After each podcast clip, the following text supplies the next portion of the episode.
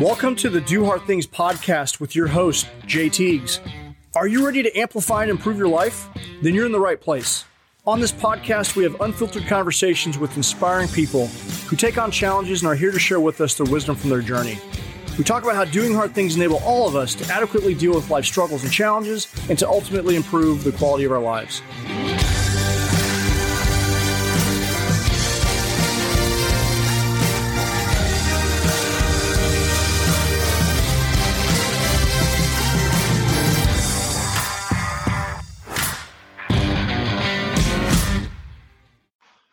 Right, welcome back, friends, citizens of the Do Hard Things Nation, to another episode of the Do Hard Things podcast. I'm your host, Jay Teagues, leadership trainer, speaker, adventure coach, founder of the Do Hard Things Nation, and I'd like to welcome you to yet another episode. And this podcast is about learning, growth, and leveling up so you can be the best version of yourself and achieve your highest potential. In today's episode, honored to have Michael Terry with us from Dispatch Adventure Rides. Is that am I saying that right? Dispatch Adventure Rides? uh, dispatches. Yeah, you hit the post. Yeah, no. So we uh, we connected in a uh, in a similar uh, just a veterans group, and I had a lot of interest because uh, you know Mike is really into um, you know long distance motorcycle riding. And when I learned about what he was doing and talk openly talking about uh, PTSD and his service, I'm like, oh, I got to connect with Mike. And uh, really, and so I'm honored to have you on because there's a lot of commonality. I have a lot of general interest in you. Uh, so thanks for coming on. Um, oh, thanks for having me, Jay. So before we get into uh, today's conversation, make sure you smash that subscribe button so you're notified of future episodes. We're on all your podcast platforms. We're on YouTube. No, but no matter what platform you're on, iTunes is like the gold standard for reviews. So I ask that if you've gained any value, please go over to iTunes, leave us a review. It goes a long way with uh, expanding our reach, and uh, it means a lot to uh, so leave us a fair review. And uh, I read every one of them; they mean a lot and uh, let us know what you think about the show. Uh, share it with two of your friends. There's probably a nugget or something that's going to come out of this conversation today that could really serve somebody. That's the intent of this podcast. So take a screenshot, share it with your friends, and give us some feedback. Reach out to me directly. Reach out to Mike Terry. Let him know what you thought. And uh, you can, you know, hit us up on social. All the notes and links and contact information will be in the show notes. This episode is sponsored by Lions Guide. Lions Guide is a growth agency, and we feel that everyone's a leader. And, you know, leaders can always continue to grow. Being the one in charge can be incredibly overwhelming at times. Without the right support, you feel like you're hardly keeping up with demands, struggle to maintain your staff and your team, you find yourself overwhelmed and maybe lacking confidence. Uh, it doesn't have to be that way. Lions Guide helps leaders like you gain the confidence, accomplish more, and earn the personal freedom you sought to achieve. And we can help you with the online academy, group coaching, one on one coaching, and organizational workshops. So let Lions Guide help you solve your leadership challenges. Go to www.lionsguide.com. This episode is also brought to you by UARD, the University of Applied Research and Development, who are helping veterans obtain their bachelor and master's degree in emergency management. You can study abroad in New Zealand for a short tour or a long tour up to three months, fully funded by the VA uh, using your GI Bill, Voc Rehab. This is specifically for U.S. veterans. Get maximum credit for your military service. It's non-traditional, and uh, it's a great way to experience the amazing cultural beauty of New Zealand. You can reach out to me directly. You can go to www.dohardthingsnation.com, click on Do Hard Things down under, or you can go to the university website, www.uard.university. And uh, finally, uh, you know, we've got a bunch of merch. We've got uh, the Do Hard Things apparel line. We got hats and hoodies and high quality gear if you're out there crushing it. So go show the world that you do hard things. Go to dohardthingsnation.com. Go grab yourself some apparel, and, uh, and that's it. That's all. The, that's the business end. So let me introduce you. Introduce to you Michael Terry. Michael Terry is a 23 year veteran of the Canadian Armed Forces. He retired in 2018 due to complications arising from post traumatic stress disorder and immediately began to feel the effects of depression, loneliness, isolation, as well as loss of identity and purpose. To combat these side effects, Michael began to ride his motorcycle around Canada and to speak openly about his struggles living with PTSD and his challenges transitioning to civilian life. Not only has this forced him to face his own issues head on, it's also allowed him to continue to serve his community, to challenge himself mentally and physically, and to find new passion and purpose, and to begin the healing process.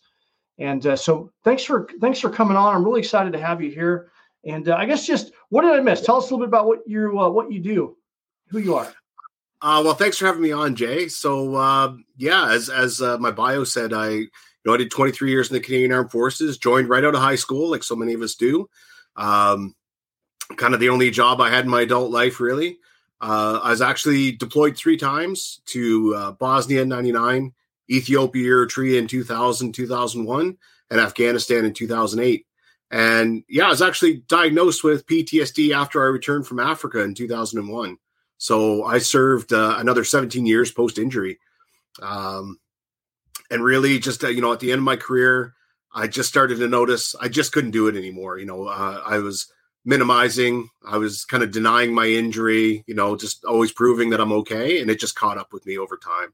So, yeah, that kind of, uh, that led to my release and really just, uh, you know, kind of being in a bad spot and deciding, you know what, um, I've got to do something positive. So I did what any normal sane person would do. I bought a motorcycle and, you know, toward this uh, this huge country and talked about my feelings. You know, as comes naturally to us old grunts, right? We we love talking about that stuff. So, um, yeah, yeah, that's that's the Coles Notes. That's kind of yeah, that's how I got uh, uh, got started in veteran and, and mental health advocacy. I'm going to assume, uh, you know, it, your military being very similar to our military in a lot of different ways. Probably in that time period, if you were to talk about PTSD and trauma and mental health, I, I know during that time frame it's kind of looked down upon. That could be potentially a career ender. Did you find yourself in the same type of situation? Yeah, absolutely. You know, uh, I was a young corporal, just newly promoted uh, when I was diagnosed in 2001.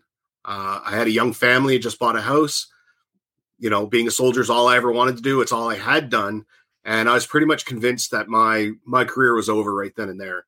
Back in 2001, if you were diagnosed with PTSD, it was pretty much it was pretty much a one way ticket um, out of the forces. You know, you could look around and ask yourself, you know, how many guys here do I know who are diagnosed with PTSD? And the answer is none because they're not here. Um, so yeah, no, I definitely um, I, I kind of tread the line of being very open and honest about it, um, and overcompensated by being an overachiever and a workaholic. So it kind of let me hide in plain sight, I guess, is the way to um, to kind of describe it. You know, everybody knew I was kind of everybody knew I was diagnosed with PTSD, but everybody said, well, you know, he's always here, he's always performing, so I guess everything's okay. And yeah, he's functioning, he's working hard, right? He's grinding it out. He's someone you can count on, so it must be all right. Yep, exactly. And of course, that's a lie I told myself as well. You know, uh, you point to all the hard, you know, all the work you do, like, oh, look at all the stuff I'm accomplishing. Obviously, I'm okay. So yeah. it's, uh, but I mean, I led the, I led a very, um, I led a double life. You know, at work, I was one guy. I was, you know, I was always there. I was, you know, always laughing. I was the life of the party. And at home, I was just a completely different person. You know, just completely withdrawn, isolated, angry, or or numbed out completely. Hmm. So is that suffering in silence um, syndrome essentially? It's I've, I've I've been there myself, and it's like yeah, it's like you're playing two different characters. Yeah, yeah, absolutely. And anytime you know, anytime you're outside of the house, it's like you're on all the time. So then when you do get back home, like uh, that that entire facade crumbles like really quickly, you know. And of course, the family bears the brunt of that. So yeah, and then obviously, you know, uh, all my personal relationships, you know, the very few people who were close to me that I allowed to remain close to me, you know, those, those relationships underwent a tremendous amount of stress, and you know, I'm still working to repair some of those relationships. So, yeah, what kind of toll did that take on you? The the just the kind of stuffing it away and and just you know not not dealing with it effectively, or uh, well, constant, almost a constant state of depression. Um, I was really angry through most of my career, you know, always just on the edge of anger. Um, and I mean, and and in in contrast, when I released, I started to experience a lot of anxiety and panic attacks, and you know, really because anger is a it's a deflection, you know, um, it's a it's an emotion you project outward. So, uh, you know, I was really shaken when I first released because I'm like, why am I having so much anxiety? I've never been a fearful person. There's never been an issue before but it's because I was actually working on things and getting below the anger to, you know, because the root cause of that anger was always anxiety. I'm going to be found out or I'm, you know, my job's going to end, all those things. So yeah, I was just angry all the time. And of course, uh, you know, being angry all the time takes that physical and mental toll on you. So I was always exhausted physically, emotionally, cognitively. Um, you know, and, and, uh, and the other thing I think that kind of eats away at you is you're you're not necessarily lying to people, but you're you're you're being disingenuous. Come on, you, oh sorry, just one second. That's all good. I'm yep. on a call, honey. My wife just came home. um, yeah, you know, you're kind of living this double life. Like you're you're this one person at work, and so you know uh, that feeds into that imposter syndrome, or just this low level feeling like you're being dishonest. So, and of mm-hmm. course, that has that has an emotional impact as well, in in how you relate to people and how you view yourself. Yeah, the feeling of being dishonest, right? Because you're playing, uh, you're you're trying to not, you don't want to show people your hand. You don't want to show you're playing that character, right? So you're projecting this image, but deep down inside, like it wears on you. It wears on your subconscious. It makes you feel maybe a little guilty. I think that amplifies the depressive depression tendencies, right? You don't want people to find out who you really are. Yeah, and and, and um I found I, I, think that was a big problem I have with self worth came from that as well. I'm sure there are other causes to it. I, I think you know um, all of it's a big stew, right? But uh, yeah, definitely you know just yeah just living this double life. You know it it uh, it just wears you out completely, and it really gets in the way of you showing the true you know your true self to to people, even the people close to you, because they're getting a version of you that's just completely wrung out you know by the time they you know you're you're in that position where you're with them. So yeah. yeah. I, I don't know if you want to share this or not but is there like a specific incident that happened? I mean i'm assuming there was something that happened that really amplified the ptsd if you don't want to go into it we don't have to talk about it but. oh well yeah i mean so um, there was an incident in in africa that actually got me diagnosed and it was a uh, um, it was a close encounter with a black mamba Mm-hmm. And you know, when it happened, uh, it was two Eritrean soldiers who actually, you know, came running at me, um, you know, shouting into Tigrinya, which I don't speak, so I, I couldn't understand, you know, what they were saying. But they're motioning me away from where I was sitting next to my uh, uh, coyote, which I think you guys call a lav too. Mm-hmm. Um, and uh, when I got up, the snake slithered away. And what I found out later was, you know, it was a black mamba. Um, we were an hour from camp. Our position was an hour from camp. Our camp was about two hours flight from the main body, uh, and there's no anti venom anywhere in the country. So if that snake had bitten me, I would have, you know, I probably would have, I, would have had about seven to fifteen hours of living in, you know, extreme discomfort, and then I would have died. Um, so that had happened, and it wasn't until about five months later, uh, at a dinner party, that a guy asked me, "Hey, anything, you know, any crazy stories from Africa?" And I said, "No, it was quiet. You know, not much happened." And then I remembered this story and shared it with him, and I had a response. You know, mm. five months after the fact, I'd actually forgotten about it. Um, so my wife was livid because um, she said, "You know, you could have died. You didn't tell me. Why'd you keep that from me?" And I said, "No, I honestly forgot. You know, we might have talked about it in camp that morning, and then we just went on doing what we do. That's you know, stuff happens. You just carry on." Um, so we were actually seeing a marriage counselor, and I mentioned that to the marriage counselor about forgetting about the snake and that's how I got referred for assessment. And we found out, yeah, you have an operational stress injury with PTSD, major depressive disorder, and adjustment disorder. So you know yeah. that was 24 years old, very early into that career, and yeah, that's that's so that's what got me diagnosed. Um, what saw me out the door 17 years later uh, was a posting. Um, by this time, I was an imagery technician, I was a photographer, and they were posting me to uh, to Shilo, Manitoba, to an army base there. It's you know it's a small place, and not a lot of people want to go there. I don't know, like I, they send you guys to Alaska when you're bad, right? Uh, yeah, we've got we got a few we got a few places worse than that. We yeah, they, like send, they send us Fort to Shilo, Polk, Louisiana, uh, New York. You know, up in uh, Fort Drum. Those are yeah. usually worse.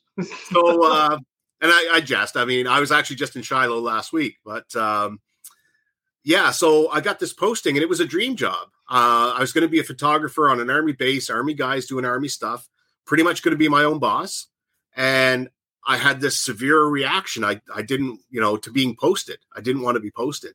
And that was the cue to me that said, I can't tolerate living this life anymore. So, yeah, that those are the kind of the two experiences that bookended, um, you know, my diagnosis and the end of that career because my chain of command and, and my trade were adamant that I was going to be posted. So it turned into, uh, yeah, my last year of service got real messy because of that. We were just at odds over me needing care and and uh, kind of being told, no, you're going here. Um, so there's a bit of that moral injury that comes into it, you know. Hmm. Um, and it's it, and I see it over, you know, I, I saw it in myself. I've seen it over and over. You know, you go from being a rock star, a high performer, and then you know one day it's just full stop. I can't do this anymore. Um, which is, you know, looking back and and speaking to other people, I realize that is the recipe of somebody who's been minimizing for years and, overcompensating for years. One day it's just boom, I can't do this anymore. And then the chain of command sees you being, oh, you're a rock star. Oh, you got this posting. You don't want to go there. And now suddenly you're shutting down.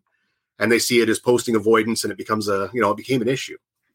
Um, so that, you know, there's uh the way we handle releases, and I don't know if it's the same for you guys. The forces is not the best at that here. It's very hard to uh um for for members who are injured, uh, it can be very hard that release process because you go from hero to zero real quick sometimes, which was definitely what I experienced. Um, and because all my personal relationships were so bad, I was married to the job. And then when it feels like the institution turns on you, there's that moral injury that comes with that as well. So th- those were kind of the two experiences that bookended, uh, you know, my career in terms of having PTSD. Yeah. So like when you got out, like your whole, like all of your friends, your whole identity, everything, like you're leaving it all behind, right? Which can exasperate a lot of things. And I really like what you, you highlighted. We tend to minimize things and overcompensate for things. I look back in my career, my life in general, I've definitely found myself doing things like that, downplaying certain things that happened to me, like it wasn't a big deal, blah, blah, blah, uh, and then overcompensating by trying to be a high performer or put on just to put on that show, right? That uh, yep. as a way to just kind of shield yourself and keep yourself in this like cocoon of safety, if you will. Yeah, yeah. I, I think the other part too is there's this constant there was this constant need to prove that I belonged, hmm. right? Because I was worried about you know I'm affected by PTSD, I'm going to lose my job, so I have to constantly prove that I belong here. Um, you know, so you're always just trying to go harder, harder, harder, and mm-hmm. um, and yeah, and I mean, eventually, I mean, that is a recipe for burnout, uh, absolutely. And again, like I like I said, you know, the the the Canadian forces, the Canadian Armed Forces, and the people I served with, they became my family because I didn't have any other family. You know, I was pretty much alienated um, and not able to connect at home the way I needed to be able to. So, you know, I wasn't maintaining healthy relationships outside of work. That was my world. Uh, so when it felt like that kind of turned on me, you know, that was absolutely devastating. In addition to losing purpose, losing identity, um, losing the mental and physical challenges that had really kind of sustained me that, that whole time. That's, you know, um, yeah, constantly proving yourself against, you know, uh, that environment really kind of helped keep uh, a lot of the PTSD at bay or it kept me from feeling a lot of the effects of it. Um, so in 2012, I went from the infantry to being a photographer and that's when life's you know that's when that's when it started to catch up with me. When life got easier that's when i started to really struggle with it because there weren't there wasn't all this distraction kind of built into my day-to-day life. So mm, when life got easier that's when you really started to notice them yeah absolutely and then that next step of course was retiring and becoming a civilian and life you know takes that that next step down in intensity and then again um you know finding how to keep myself occupied you know um I don't have this thing that you know I identify as anymore. So you know, and and really having to reinvent myself. Yeah. Well, I find it fascinating that trauma just comes in all sorts sorts of shapes and sizes, and it's a fascinating thing how your mind blocks it out. Like anything traumatic that's happened to you, it's very difficult to remember what happened. Right? You're you're you're because it's a way for your your your your mind to like safeguard you from from the harm and, and reliving that. So it's interesting that you said that you had a hard time uh, recounting that and like, oh, that was a trigger point for me. Like that was something that because we minimized it, right, as not being a big deal, but nothing it did happened. have some effect on you. Yeah. Yeah. Nothing happened. I didn't get bit. Yeah. You know, um, but it was that part where my mind blanked on it. And I've had that experience with other, you know, much more severe events as well. Um, one of the other things I noticed, and it came up in my ride this year, is there there's a lot of past events that I do remember and I've spoken about and I feel like oh that doesn't you know that never affected me Um, and then now that you know my my perspective has very much changed from you know minimization and denial to facing it head on and healing through it. And of course, you know, without opening that different perspective, you know, you open yourself up and things things impact you in different ways. And you know, I was riding through northern BC and I came upon a, a horse that had been hit by a car. And I mean, it was sad. It was kind of left alone and, you know, nobody really cared. But it actually brought up this, it tied into this event from Ethiopia in, in 2001, um, where I saw a, a fellow soldier, an Ethiopian soldier rather, die. And nobody really cared. Like his own people just, you know, the, the body wasn't even done twitching and they were stripping his boots and his watch off. And there was this indifference to that. And I remember commenting on it for years. I told the story and thought, yeah, it just kind of, well, it kind of sucks, but, you know, no big deal. Uh, but it's funny being faced with this animal that was mortally um, injured and going door to door to find somebody to to help me identify the owner and and maybe you know find some help and and kind of meeting with that indifference of, uh, towards life and that feeling of helplessness it really brought that event back and i realized you know I've, I've i think like 20 years later i'm having an emotional reaction to that event that i did not have an emotional reaction to ever before. So you know we um you know we we become accustomed to the exceptional.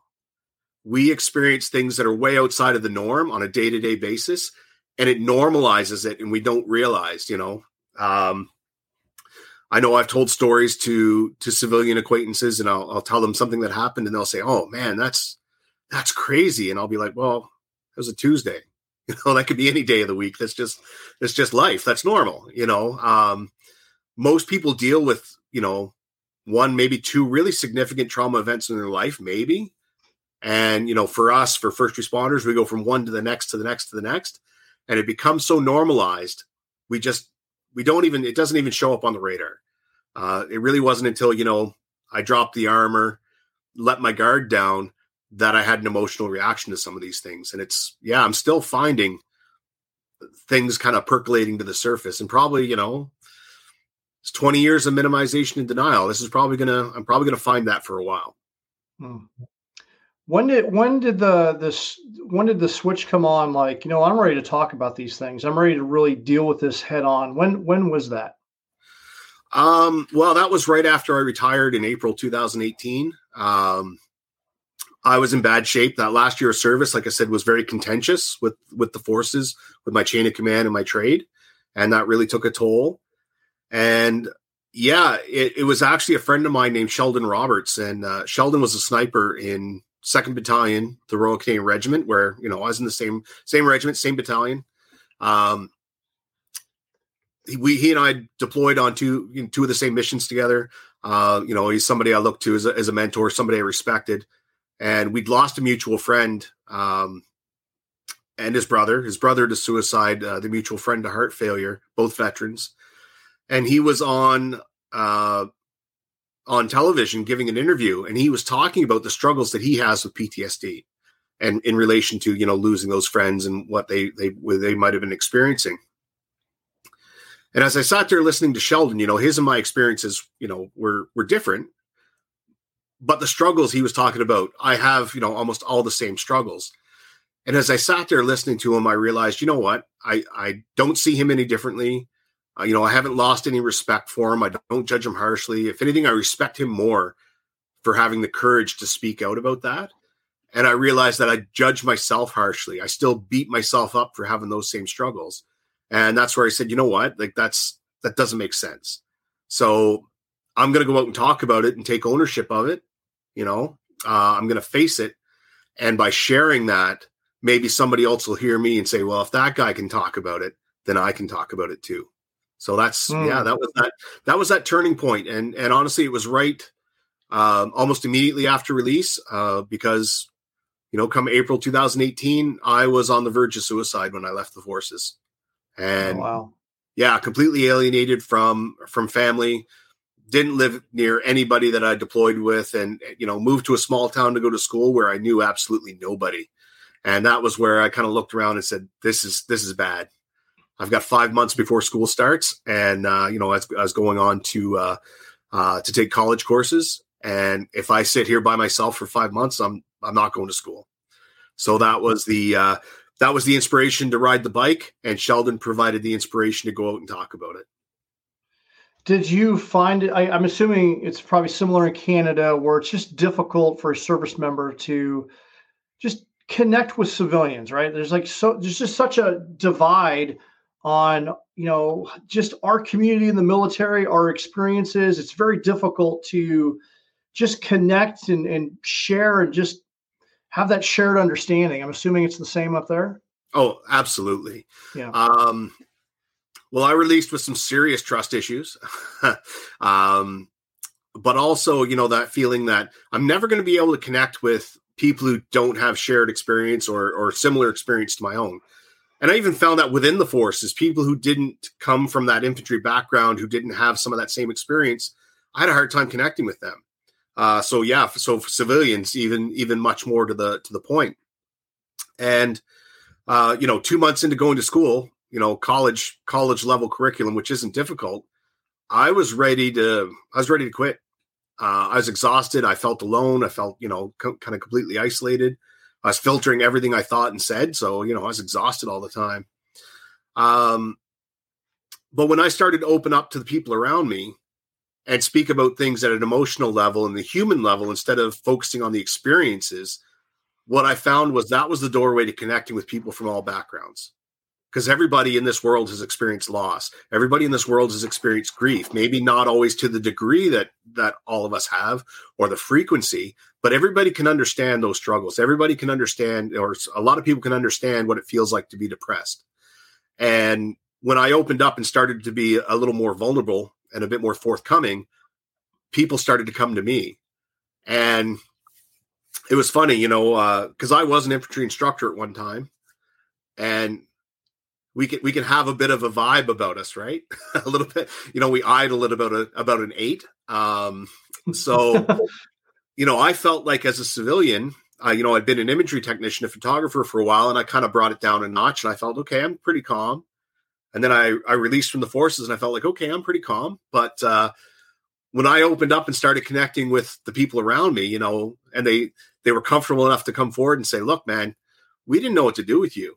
You're this army guy sitting in the corner, just vibrating with this intensity that we don't, you know, like it was intimidating. And I felt like I was, I felt like I was pretty chill. Um, but there's still that tone. Um, so yeah, a lot of them, you know, I, I, felt alone because they were they were afraid to take that first step. And once I started to open up and just be very honest about a lot of these things, um, and talk about things on an emotional human level, the world kind of opened up to me. It, it's still difficult. I still need that connection with uh, veteran and first responder friends who understand, who get it. Um, but you know, I've also been able to to build relationships with people who didn't come from those communities um yeah it's just you got to take that leap of faith you know and it's and it's hard to do and uh, especially like i said coming out of things the way i did i had six years of being a photographer and feeling like i was misunderstood and alienated even though i was still in the uniform. So you know it was a big leap to think that people who never even had that experience were going to be able to i was going to be able to connect with them. But yeah, by and by, I, I, I kind of found the way. Yeah, I you know I had uh, I brought this analogy up a few times, but you know we in the military we've learned how to play rugby full contact, and when you depart the service, everyone's playing soccer. So a lot of things look the same. The uniform looks similar, the pitch looks similar, but we're out there tackling people, scoring touchdowns. They're like, red card, yellow card. What are you doing? I'm like, I'm trying to win the game, and like you're playing it all wrong, and we yeah. can go and be like, you know what? Well, I'm just a rugby player and you don't get me and, and stay with our rugby friends. But I think the transition process, the more effective way is to figure out, start start using the skills that made you really good at rugby and learn how to play soccer again and reintegrate with everyone else that's out there playing soccer. Yeah. Um, and, and, and that was definitely my experience as a photographer. You know, um, I went from being an, an infantry instructor to a photographer, you know, candidate, a student and and it was a it was an Air Force tech trade at the time, so it was all it was completely blue, and my head exploded on a daily basis. And, so you went from the Army to the Air Force. Yep. Okay. Now now the the trade, the imagery technician trade, a couple years later or a year later went uh, purple. We call it so all all elements. So I scooted back to the Army just as quick as I could, mm-hmm. um, because blue wasn't my color. but uh, but really, you know, that failure to connect and being at odds with the people around me, uh, you know, in that image tech trade, I was basically sitting there going, "Yeah, you guys aren't doing it right. I'm going to show you how to do it, and I'm going to bring you all up here with me." Kind of that was that was that thought that I had in my mind, right? Um, a little bit of hubris there. So you know, instead of me adapting to my environment, I was trying to change my environment to be to adapt to me, to be what was comfortable and normal for me. And I think having that failed trans because I counted as a failed transition. I, I, did fairly well as an image tech, but you know, um, it was my exit and it was a failed transition. So having that under my belt, I think really was a huge plus when it came time to retire. Because I already had some lessons learned. I already had, you know, I already took some knocks from this and said, okay, that didn't work last time. I need a new approach. But um, you know, so so many of us, I think we leave the forces, and you know, I couldn't tolerate being in that environment anymore. Like it wasn't healthy for me. But I didn't really want to leave. I just had to. And we get out and we feel like, oh, nobody's going to understand me. But we we kind of want everything to be the way it was. We don't want to change to to come into that environment. We want to stay the way we are and expect people to come to us. And it's just, you know, it's just not a realistic expectation. Um, so you know clinging to those values and clinging to those expectations you know i was projecting those expectations onto the people around me and then i was disappointed and frustrated and you know i said oh well they're the problem no it's obviously not me but um yeah it took a lot to get over myself and say you know what? I can still keep my values and my expectations for myself and not force those expectations onto everybody around me. And i can you know and, and i can connect with people. That was a big thing. When i stopped when i stopped expecting those people to to behave like me to think like me um you know that's where that's when those connections started to happen. Mm. Uh, i've definitely felt that that's why i stayed in the army for as long as i did 27 years because i got to a point where i don't know what i want to be when i grow up i don't know how i'm going to integrate i did i did some volunteer work with civilians it didn't turn out very well i was kind of hot-headed and angry and it just like oh my gosh, how am I going to do this? Uh, that so that gave me like kind of like you, that gave me like my first inkling of that transition because I'm like, I have to change my approach. Like it doesn't, my leadership approach and style in the military isn't going to work out so well here in the civilian sector. But then I also found the organization was changing so much. Like I'm kind of over this stuff too, and I kind of found myself like apprehensive about the transition. But then I realized I need to start working on myself like to make that transition i got to work on my which that that led to this podcast and the performance coaching that i'm doing now and i tell people like all of this is part of my healing process and part of me learning and, and making that bridge and trying to help because i know that i'm not alone in that and realizing that there's other people that are struggling with this too and so i i can empathize with all of that which is you know lends me to i guess transitioning now to your healing which is the the the adventures, right? The dispatches. And so, can you tell us a little bit about um, uh, about that? How that got started? What what what do you do with it? Um, well, I mean, I started. I was a dispatch rider in the forces way back in like 2002. Yeah, what is that? Um, what what is that? It's just uh, so dispatch rider. You were you were a motorcycle messenger. Mm-hmm. Um, mm-hmm. So basically, the summer you had the motorcycle, the winter you had a jeep, and you ran hard copies of orders and map traces between uh, between units and locations you know, um, of course, come 2002, we started to have encrypted communications. Afghanistan is asymmetrical warfare, so bombing around there on a motorcycle, you know, in twos is not a great idea. Um, so you know, the, they they canceled the the rider program in I want to say 2003.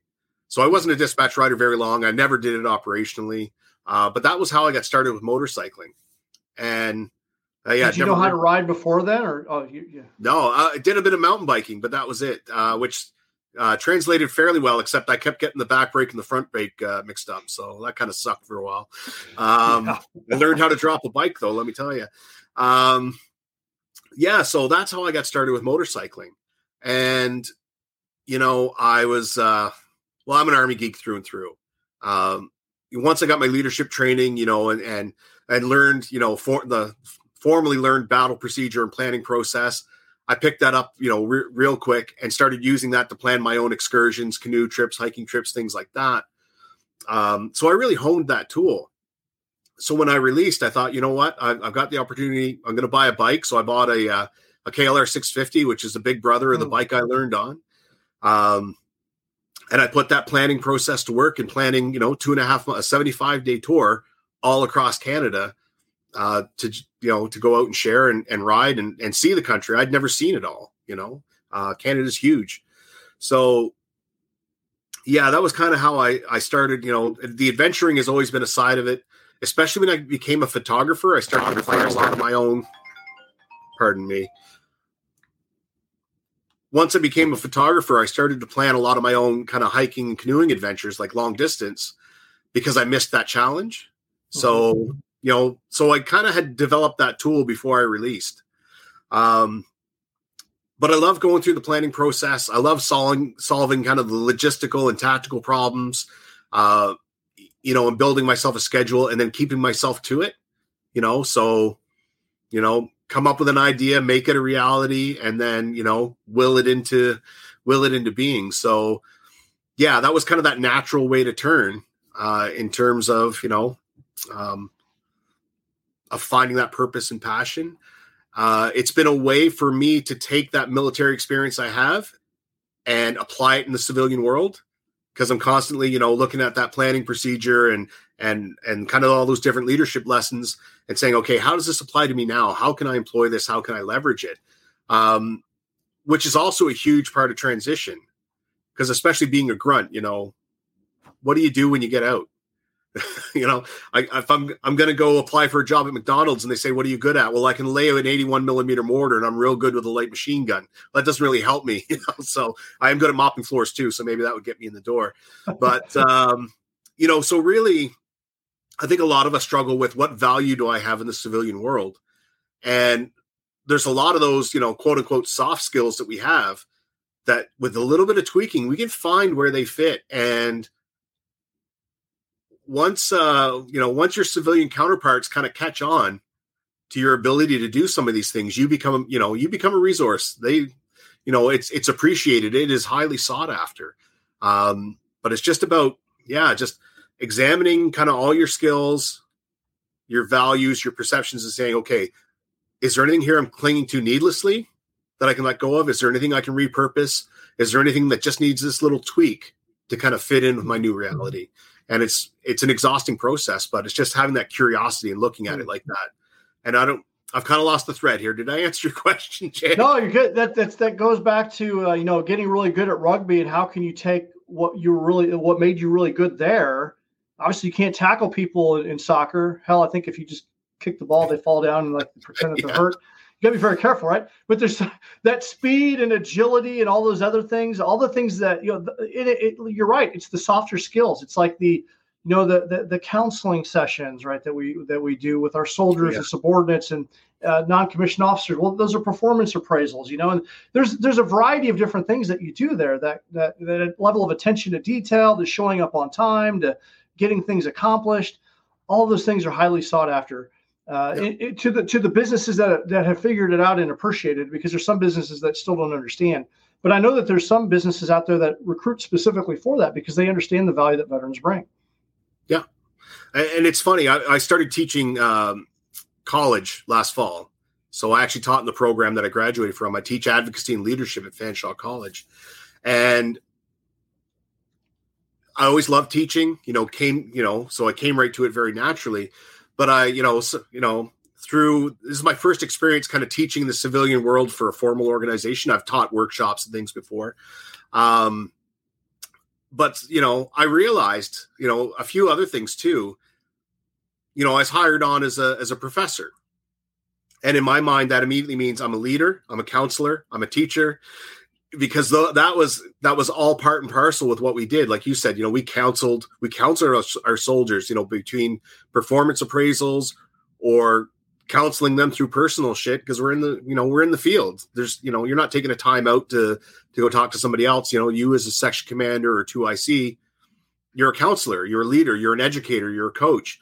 And what i realized in the civilian world is a lot of those are broken up so I was expected to teach and kind of do nothing else. So it was it was a bit of an eye opener for me there as well. So you know, um, that's the thing. Again, my view of a leader of a leader and an educator was it's all of this, and coming up against you know a little bit of friction and realizing okay you know i've got to kind of break these apart because now i'm part of a i'm part of a machine again but it's a different machine it's not the same um, but it also was a good eye opener for me to say you know what? I walked into this and i'm still carrying perceptions. You know i still i still run into those things. And really it's going out into the world and bumping into things that teaches me you know where i need to work. Like, well, typical dumb grunt. You know, I don't know the stove's hot until you know until I put my hand on it, or I, I, don't know not to touch the the barrel I just took off the you know the light machine gun until I burn my hand at least once, maybe a dozen times.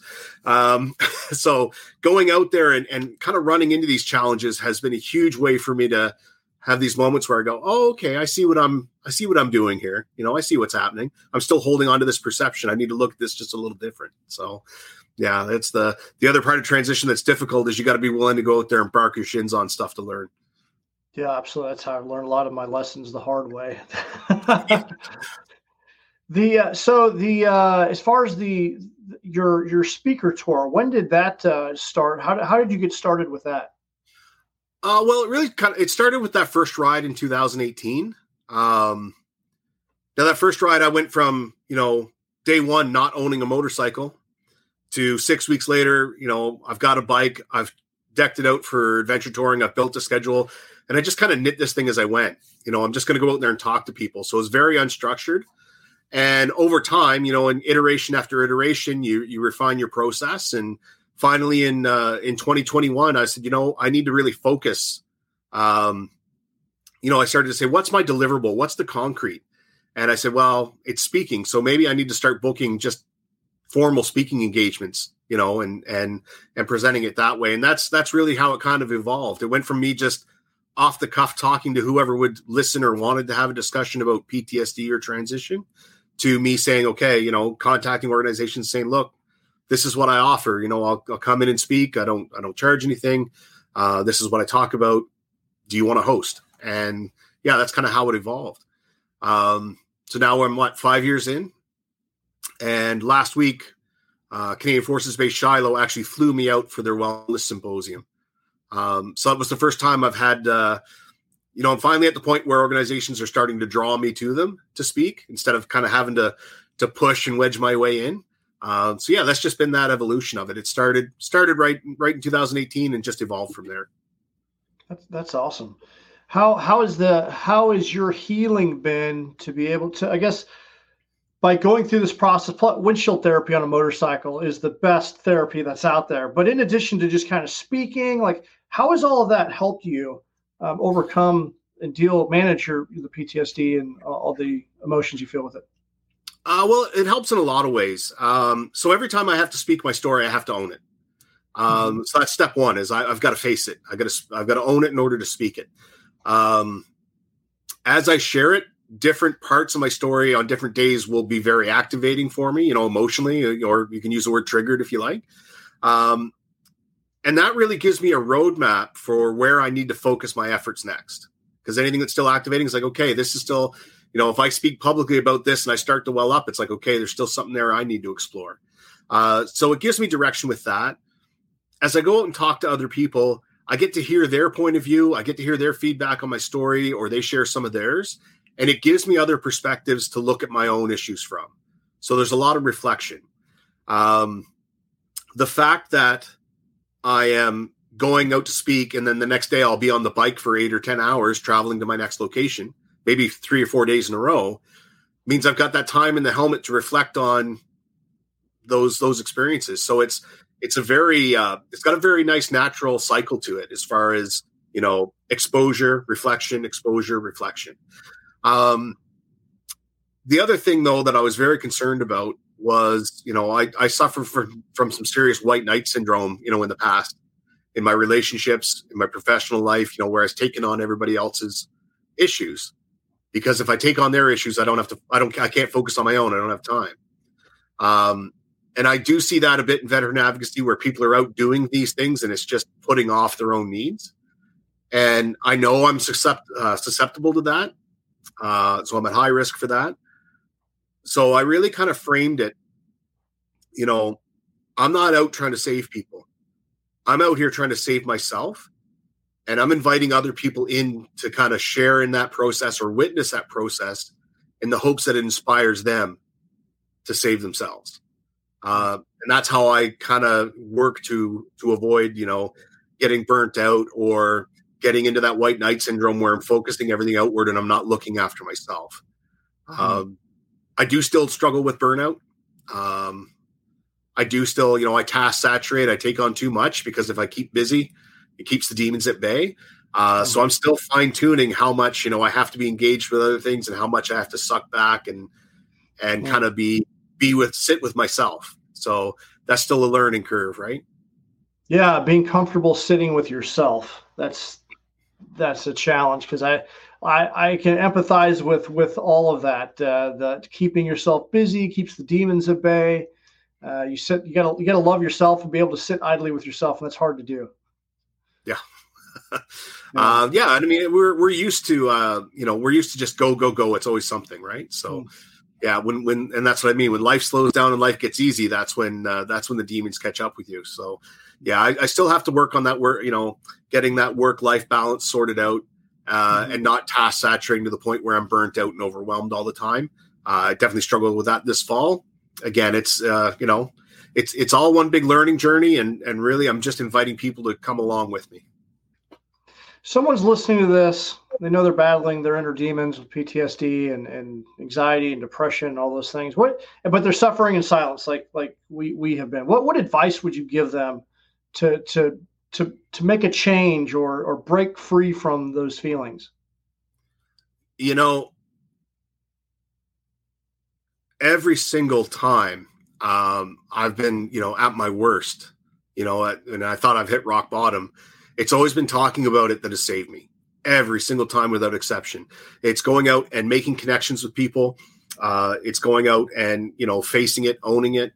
You know, and and the analogy I use is you know uh, PTSD, any mental health affliction is a bully, and what what do bullies do? They isolate you, they alienate you, they tell you you don't have a voice, they tell you that nobody cares, and then they become the only voice in your ear. And what the voice was whispering to me was, you know what? You're broken. You're worthless. You're unlovable. You're undesirable. You don't deserve love. You don't deserve happiness. And that's the voice I was hearing in my head. When I went out and started reaching out to people and opening up, when I started connecting with people and realizing, you know what, I'm not alone in my struggles, and I could see their them realizing they're not alone in theirs. When you basically take that voice away from the bully, when you take that power away from the bully by speaking up, the bully goes away. Um, hmm you're still affected by it, but you now have power to deal with it. Uh, but if that's the only voice you have is that internal voice that's that's constantly beating you down, um, you know that's that's where we get pushed into the kill zone. Is you know is really the way I describe it. That's you getting pushed out into the middle of no man's land, and and and you know eventually that's where you're going to die. So you got to keep those connections. You got to talk about it. Mm. Got to punch the bully in the nose. I always told my kids. Absolutely. You know, you, you how you stop a bully? You punch them in the nose. They'll leave you alone. They're going to go to the next. Uh, you know, they what they look for. They look for people that are going to give least resistance. Yep, uh, PTSD is a coward. It waits. It waits till you're alone. If you're not, you know, and if you make sure that you don't dwell in that space alone, uh, it's going to have it's going to have limited. It's still going to impact you, but it's going to have you know it's going to limit that impact a great deal. PTSD is a coward. I love that. PTSD is a coward. Well, so what what do you have working on? When, when's your when's your next uh, trip? Uh, so my next trip is coming up in uh, at the end of May, beginning of June, and I'll be spending about six weeks on the road. I'm going to be doing Eastern Canada this year, um, three and a half months. It was great post COVID to get another you know epic thirty three thousand kilometer journey all around Canada in, um, but I found by taking a smaller ride, I can focus my outreach more, hopefully reach more people in that shorter period of time. And, um, you know, three and a half months, when I first did it as a single guy, you know, I was renting a place. So I basically, you know, I packed up and left. I came home, nothing had been touched. Everything was right where I left it. I had no responsibilities. So it was easy to do. Uh, three and a half months away from home, away from my wife, away from my dog, trying to reconnect with work afterwards was too long. So uh, so yeah, it'll be a bit more focused East Coast, uh, headed up to Labrador, Newfoundland. So I'll I'll be getting out into the wilds and and doing some outreach in places that don't typically see it, uh, which is also kind of the um, kind of that underlying theme of being a dispatch rider. You carry that message everywhere, regardless of whether there's a road or not, or roads left less traveled. Um, so that's coming up next fall. You know, I should be getting back to teaching with Fanshawe College, and uh, honestly, I love love teaching um, and being able to translate those leadership experiences to the civilian world. Uh, it's hugely rewarding, and I, I, might be doing some motorcycle riding instructing. If you're not oh, seeing a theme here, I love to teach. yeah, yeah, same here, same here. That's awesome. Well, you're tying in what you love together. That's great. Yeah, and other than that, um, trying to relax, trying to learn how to relax a little bit. Maybe spend a little time around the house this summer, just chilling out. We'll see. yeah, that's good stuff, man. I, I love it. I I, uh, I appreciate what you're doing. I appreciate that. Uh, and you're, you're, no bones about it. I'm out here for my own self preservation, but I want to help as many people as I can. But in the meantime, it's it's therapy for myself. And uh, there's no greater therapy than just being out in nature. And there's something about being on two wheels, whether it be a mountain bike, because I, I do bicycle and I ride motorcycles. I love camping. I love the outdoors. There's nothing more. I think it's just part of our biological nature is that we need as humans to be outdoors. There's a sense of peace that comes with that. Absolutely. And uh, especially I find hiking and canoeing, when you go out for, say, a week at a time and you're moving under your own power, you know, and life comes down to to move, eat, sleep, and that takes all your time and energy, that's where I found I can really find peace. When we take yeah. away those modern conveniences and the ability to, you know, cover great distance or communicate over great distance, when we take those things away, that instant gratification side of things, um, and you feel life slow down, it slows down in a really calm, really good, yeah. peaceful way. And uh, yeah, and, and being out, you know, freezing my ass off on the bike, but waking up to you know, a, a sunrise in the mountains in, in British Columbia or on the East Coast, you know, and, and waking up to, um, or, you know, having snow flurries in August in the Northwest Territories and all those, you know, it ties back to those hardships that we loved so much. Mm-hmm. You know, mm-hmm. they sucked when you did them, but you look back on them fondly. And I get to experience some of those things again too. And, and, and to be kind of just out on your own under your own power. It's, mm. it's empowering, it's exciting, and it's rejuvenating. No, I I love it, and that's like I said, that's where I find myself, and I think that that ties back to our you know inner inner human being. Like that's we're supposed to be there. That's how we're wired, and that's therapeutic in itself. So I encourage people all the time: find a way to get outside, get out there, have those adventures. All these creature comforts of our cell phones and Netflix and drive-throughs and all that stuff. It's not. You're not going to find true happiness there. It'll, it'll satiate satiate you especially if you've got depression, anxiety, and all that. Like it gives you just enough to kind of get through, but to really feel alive and to really heal, like get out there and be a part of nature. That's yeah. Get out, get out, and find a little bit of discomfort. Absolutely, yeah, yeah. Go out yeah. there and do some hard things. Get make you know. It doesn't have to be like physically hard, but like you said, camping and you get a little cold in the morning, right? you got to go go fish and cook your own meal. You know, it's all that stuff is good for you. It's good for Absolutely. the soul. yeah. Well, how can people get? In, well, but well, before we transition out the door, one more thing, one more question. What um, well, two questions. What book or books have made the greatest impact on you, or one that you recommend the most for people to read? Oh, um, well, I definitely, you know, I, I, I, uh, I definitely, you know, took aboard the dichotomy of leadership and extreme ownership from Jocko Willink, uh, just because it was, it was a great to kind of see that how to how to transition some of that experience to the civilian world and how to communicate it. I found that really helpful. Um, but the one book that um, I have to recommend to people is called uh, My Father's Son. It's by Farley Mowat, and Farley Mowat was a uh, he was a famous Canadian author, uh, naturalist, but he's also a veteran of uh, World War II, the Italy campaign, and his father was a veteran of World War One in the same regiment. And my father's son is all letters from Farley Mowat to his father and his mother, and you know, uh, back home. So there, some are written by his father, some by his mother, some by him. And what really struck me was between a World War One and two veteran, they're talking about transition and the challenges of coming home and, and connecting with people who didn't share those experiences. And it was the same in World War One. You know that the the the things that were written about World War One uh, from his father would apply to World War Two, Korea. They'd apply to Afghanistan. It was it was interesting to see how that struggle is timeless, uh, as far as dating back, you know, hundred years. Uh, so that was a real eye opener. It was a, it was a great book to read. You know, it's it's broken into short segments. So yeah, my father's son. Uh, couldn't mm. recommend it enough. I'm gonna put that on my bucket li- or my reading list on my bucket yeah. list. My reading my reading list because I have I have heard I've heard of that book before. Someone else had mentioned it before. I'm gonna check that out. I think it's a the topic and he transition. Was, yeah, and he was, you know, he's a young lieutenant. He was always kind of an arsehole and a bit of a rebel rouser, so I identify with that as well. awesome. All right, so one final thing, I always like to hand my mic over to uh, to my guest. What question do you have of me? Oh wow, Jay, I was not prepared for that. Um, I guess I would ask you, what is the thing about transit? Because your transition's coming up in uh, in yeah. about a month's time. What aspect of transition are you most apprehensive about? What's the thing you're most concerned about uh, in terms of uh, transitioning to civilian life? I think for me, it's it's shedding that identity that um, you know the, the army for me it was something that i pursued to close the door on a, uh, just a really tough upbringing.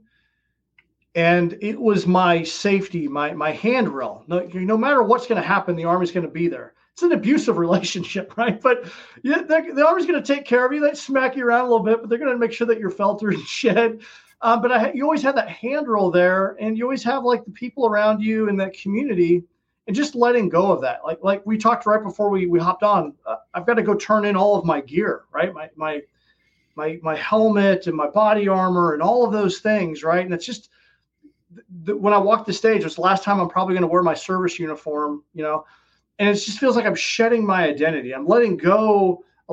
In one aspect, I'm excited, but then I'm also scared that uh, you know because once you're out of uniform, that's pretty much it. Unless World War III happens, um, you know that, that's probably going to be it.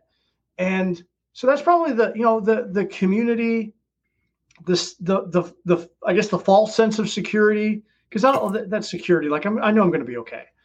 Yeah. But when I initially think about it, it's scary. But then I'm like, okay, I've got a great support network. I'm doing all the right things right now. I'm going to be okay. But it's still there. It's still there. And so that's probably my biggest fear stepping into the unknown. Stepping into the unknown. Yeah.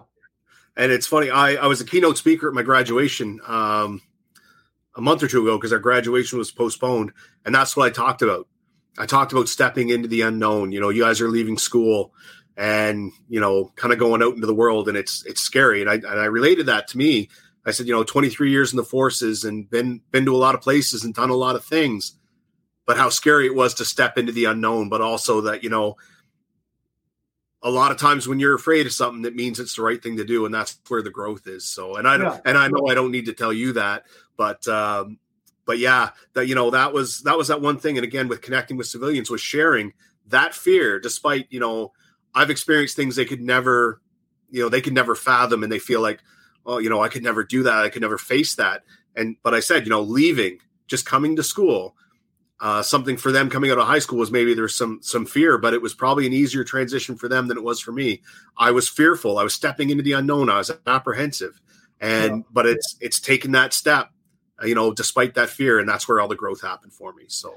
You yeah. know, I've, I've, I've stepped off on soil in Iraq. I've been in the unknown numerous times. The Army has done that for me numerous times. It's just a different operational environment.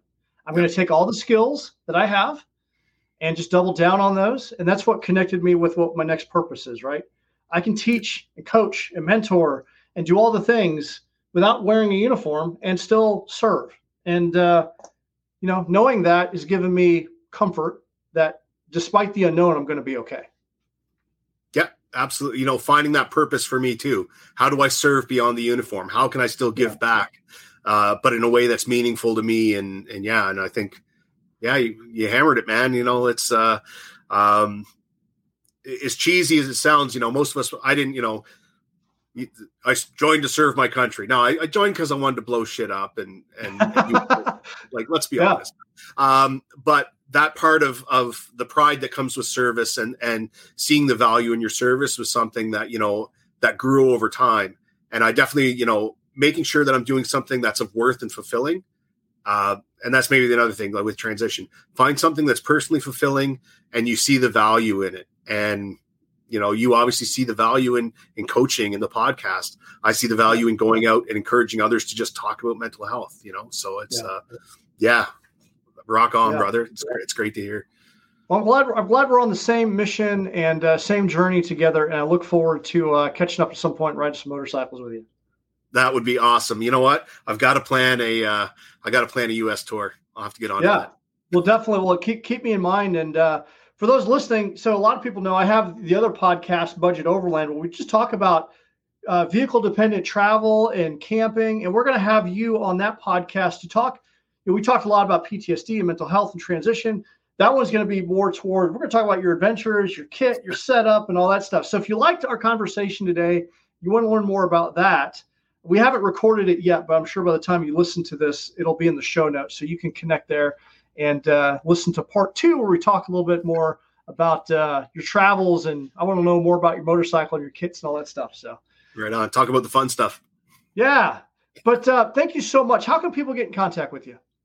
Uh, they can contact me through Facebook, Dispatches Adventure Ride, or www.dispatchesride.com if they want to go through uh, through the website and yeah, uh, all my contact info is there. So, you know, anybody can reach out anytime. And if anybody wants to chat about anything or has any questions, you know, I'm always there.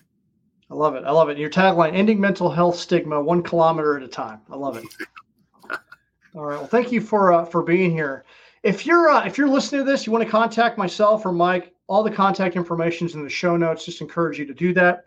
And uh, just truly appreciate you taking the time to listen. Once again, if you've gained any value, share this episode with someone that may uh, that it may benefit. And um, you know, just I just appreciate the community for the continued support of the Do Hard Things Nation. And I just encourage you to to just continue. Life is challenging. Just keep doing the hard things. Keep getting after it day in, day out, and uh, you know we'll, we'll navigate this life together. And uh, just keep doing the hard work so you can achieve your highest potential. We'll see you guys in the next episode. Thank you for listening to today's episode of the podcast. If you like this podcast, be sure to subscribe so you're notified of future episodes. I would also love to know what is your takeaway? What what insight did you get from today's episode? You can screenshot this, send it to me on social, post it on social, tag me, and when you share like that, someone else someone else out there may need to hear this message today. Only 10% of people are engaged in personal growth and development.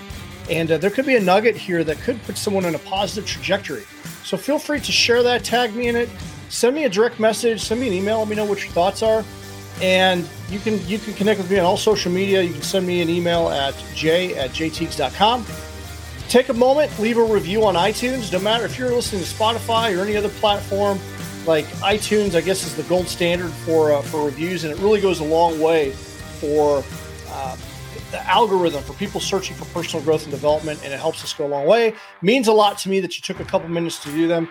I, I you know, read through all of them, and you know, it, it just feels good knowing that uh, that this show is impactful. So, if you gain any value, just ask that you, uh, that you do that. Um, if you want to level up, you want to take the next step in your personal growth and development.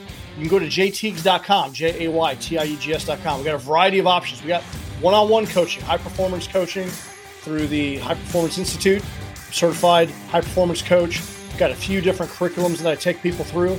I also do group coaching. If you have an organization that needs a speaker or you want a live workshop, I can come in and deliver some training to you and your organization. We also have the uh, exclusive Forge Mastermind group that is uh, an elite community of like minded people that are growing together. And uh, we have a weekly call there. And uh, we're going to be rolling out new content for that.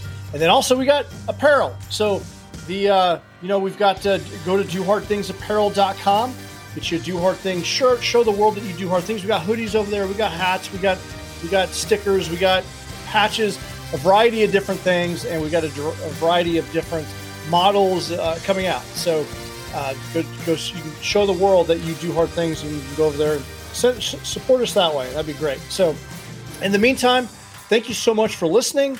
Keep doing hard things. We'll see you guys in the next episode